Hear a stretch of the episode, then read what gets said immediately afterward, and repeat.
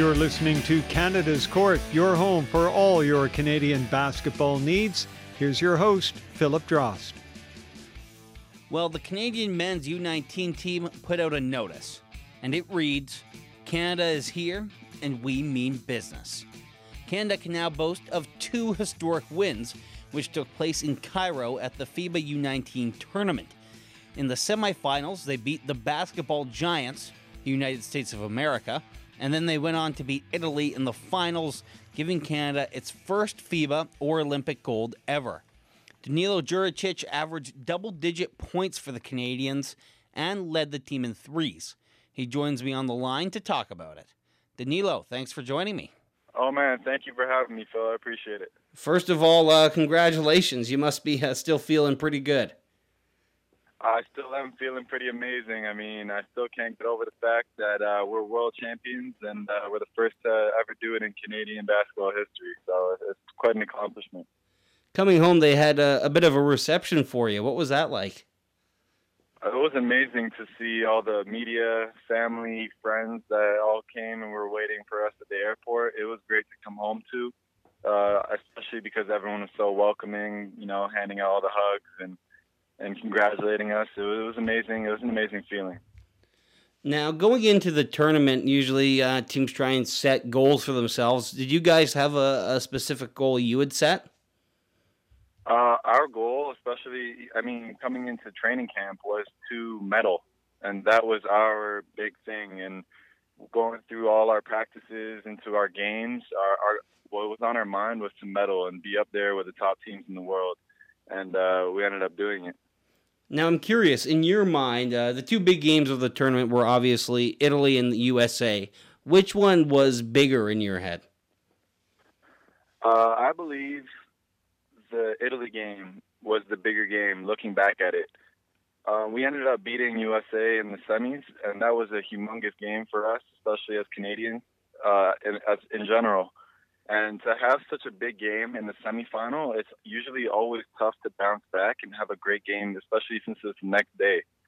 So uh, I feel all the emotions and everything had to be put aside for one more night until we were able to beat the Italians, and uh, that's that's kind of why I think it was probably the biggest game in the tournament for us. Now you sort of touched on a question I had uh, planned on asking a little bit later, but how did you do that? How did you refocus yourself after such a huge victory? Uh, that is a very tough question. Uh, I think we're a really, really determined group, especially since we eliminated the biggest challenge for us in the tournament. Um, so after you know we had our little celebration in the locker room, we knew we had to dial in and refocus for tomorrow's championship game. So uh, we really had to refocus in. So we knew the Italians weren't anything to be looked looked over, right? They were a really good team. They were tough. They really got after it, and they were a good, good team that played well together. So we knew that we had to really dial in for our scout and uh, for our shoot, and uh, really get ready for the next day because it wouldn't be a pushover by any means. Mm-hmm. Now, going into that USA game, what was the the game plan the coaches were talking about? Uh, we had our scout we knew that the USA is always a always a great team all around. They have a lot of depth, and uh, we knew that we had to really focus on rebounding because they're a really big team. They're always long. They're strong rebounders, and they have really a lot of height on their teams. So we knew that that was going to be a big focus in our game, and we had to stop them in transition because they really like to run out. They were a team that that really liked to play fast. They didn't have a lot of plays, so that was one thing we really looked at too. So uh, as long as we had really good transition defense, our best uh, transition defense game of the tournament, we'd be okay, and that's what we did, and we ended up taking them out. Now, like you said, you had great transition defense, but the rebounding maybe uh, not not so much in your favor. I think there was uh, something like 30, 30 rebound offensive rebounds for the U.S. or something like that. How do you sort of win a game when that happens? That's not something I've seen too often. That that's a good point you made. I mean, it's really hard to stop those guys on the U.S. when they're so big and strong. Uh, we try to put bodies on them, but even then, you know, they would jump over us. They would have they have their long arms, right? So they'd be able to grab a lot of loose balls. Um, even then, even though they were getting their hands on some of the offensive rebounds, you could see we're right there contesting and battling again for the next one and the next one and the next one. We might not win every one. Like you said, they had probably 30 offensive rebounds, and that's a really crazy amount of offensive rebounds for a game. Um, so we just try to keep fighting, uh, never give up, even though they got their hands on the balls, and uh, just try and make it tough for them to try and make layups, and that's what we did. So, what was it like? I know what it was like to watch the game; it was quite exciting. But what was it like for for you on the court? Uh, it was an exciting game because because it was so close, and you know the stakes are really high in a game like that, especially since Canada hasn't done that before. So uh, it was kind of there was a little bit of nerves in it, but uh, I like to, you know, put everything aside and pretend like it's any other opponent. And that's what we that's what coach told us before the game, prior to the game, that this is just like any other game, and it was. So I, I think a lot of the guys had that on their mind as well, and just you know, competing and trying your best for your country because that's that's all that matters in the end. And as long as we you know, put put everything, leave everything out there on the court for our country. That that's all that matters. So uh, it was it was it was a great feeling to end up getting that win. What what was the atmosphere like at those games? Was there many Canadian fans? Was there many uh, other team fans? What was it like? Uh, so during the U.S. game, when we were up, we we started to get total control of the the fans. The fans had all their support for Canada. You know, there's a lot of Canada chants too, which was pretty amazing to happen in uh, Egypt. The whole crowd was behind us, and then during some of their free throws, they were really loud, and whenever they missed, there was some standing ovations as well, which is really, which was really good to see, and to have the fan support on our side, I think it really helped us. And uh, even in the championship game, even when we were up, you know, 20, 20 plus, everyone was still on our side. Everyone was chanting Canada. Like it was just a great, amazing feeling to have. Now, like you said, you, you mentioned a bit of nerves on the court against that in that U.S. game. What was it like when the buzzer finally sounded and you guys had the win? Uh, it was amazing. I mean, when we finally got that win, I words couldn't even come out for me. I mean, I, I had the ball in the end.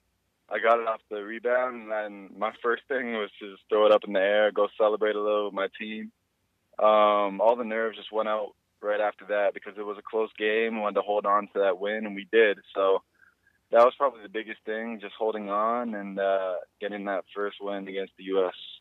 Now, afterwards, did you you call somebody right away when you got back to the locker room, or text anyone? Uh, just just my family, really. I mean, we've been talking after every single game, and uh, right when I got to the locker room, got the Wi-Fi the first text was I think to my mom and then my dad and the rest of my family. What was it like checking social media, at, looking at your phone after that game? It was pretty crazy. I mean, it, everything was blowing up, and that that was, that was the funny part to it. Twitter, Instagram, text. It's it's great when you see all that support outflowing after a, a huge game like that, and it makes you really, feel really proud and uh, really gives it more of a special feeling to what we just did. And you had guys like uh, a Steve Nash and even the Prime Minister Justin Trudeau tweeting about you guys. That must have been pretty neat.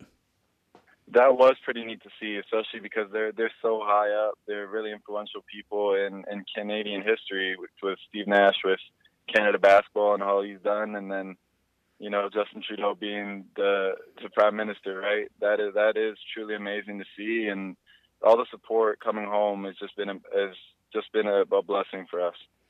Now, I did see some people on Twitter. The, Most of it was positive, but I saw some uh, people saying, "Well, I don't know. The USA didn't have all their best players and things like that." What what what do you make of comments like that?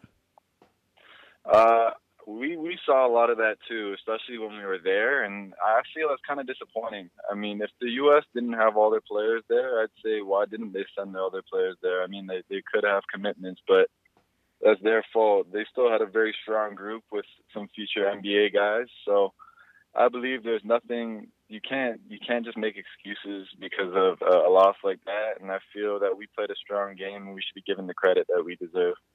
I like that answer. Um, you led the team in threes throughout the tournament, and you hit some uh, pretty big ones at that.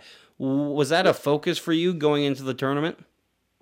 Uh, that was a focus for me. I've I've been known to uh, make a good amount of threes in my in my prior international competitions. Um, um, known to stretch the floor, being a stretch four, or you can play. I played some of the three as well in this this past tournament. So uh, in order to you know help my team, I, I like to space the floor, and then when I got the ball, just knock it down, and that's what my focus was during the the, the whole tournament. And what do you think uh, this gold medal says about the future of Canadian basketball? I think this gold medal says that Canada can't just be looked over anymore, and we are truly a powerhouse when it comes to international basketball. And I and I believe with this win, it really is, you know, just the first. It will be the first ripple in the water, and people will start to really believe that. They will start to believe that Canada is a top powerhouse in basketball internationally across the world. So. Uh, as long as the guys keep working, you know, use this as a little bit of inspiration, all the younger guys, and then just continue to make our country proud and play hard, I believe we're, we're going to be up there and high up in international basketball. What does it mean for you personally to put on that jersey with uh, Canada across the chest? For me, it means everything. It is truly the greatest honor I've had in my life, and uh, to be able to represent the country that has given my family and I so many opportunities is truly such a special feeling, and uh, I can't really put it to words. I mean, it's just that big. And uh, now, uh, moving on from international basketball, you're headed to Harvard in the fall, right? I am, yeah. So tell me, uh, I know it was a little slightly off track, but what was the, the recruiting process like for that? Uh, the recruiting process for Harvard is a little bit different than uh, some regular NCAA schools, especially since it's so academically focused. Um, it wasn't just about, oh, you know, you're a good player, you'd fit our system. It was, do you have the grades? What are your SAT scores? You had to apply for uh, apply for admission, and it was truly it was a pretty long process, which was, you know, something I look to enjoy rather than be stressed about. Even though it was stressing at most times because it's so nerve wracking to know whether or not you've been accepted. Um, but it, it was a pretty good. It was a long process, but uh, in the end, it's so totally worth it going to the best school in the world. Well, uh, I'm sure me and many other Canadian basketball fans will, will be cheering for you while you're there. Oh, thank you so much. I look forward to it. All right. Thanks for coming on the podcast. I really appreciate it. It was great talking to you. Thanks so much for having me. I, I truly appreciate it. That was Danilo Djuricic. He helped Team Canada win its first ever FIBA gold. But hey, don't turn off the podcast yet. I just wanted to tell you about an episode we have coming out next week. We'll hear from Jamal Murray on his first ever NBA season with the Denver Nuggets. Here's a clip from the conversation, and I do apologize. We had some audio problems on this one, but here's the clip. Probably get my first shot to, to go down. Um, know, going 0 for 5 or 0 for 16 on five games uh, was deflating, and uh, it was took me a while to get my first shot, was something I wasn't used to, and um, I think that kind of took a, a hit on my mental for you know for a little bit. So um, I think that was my my rookie wall was you know, the first five games of the season. That was Jamal Murray. You can hear more from him next week on Canada's Court. Until then, give this podcast a rating and a review. That's all for this episode of Canada's Court. Thanks for listening.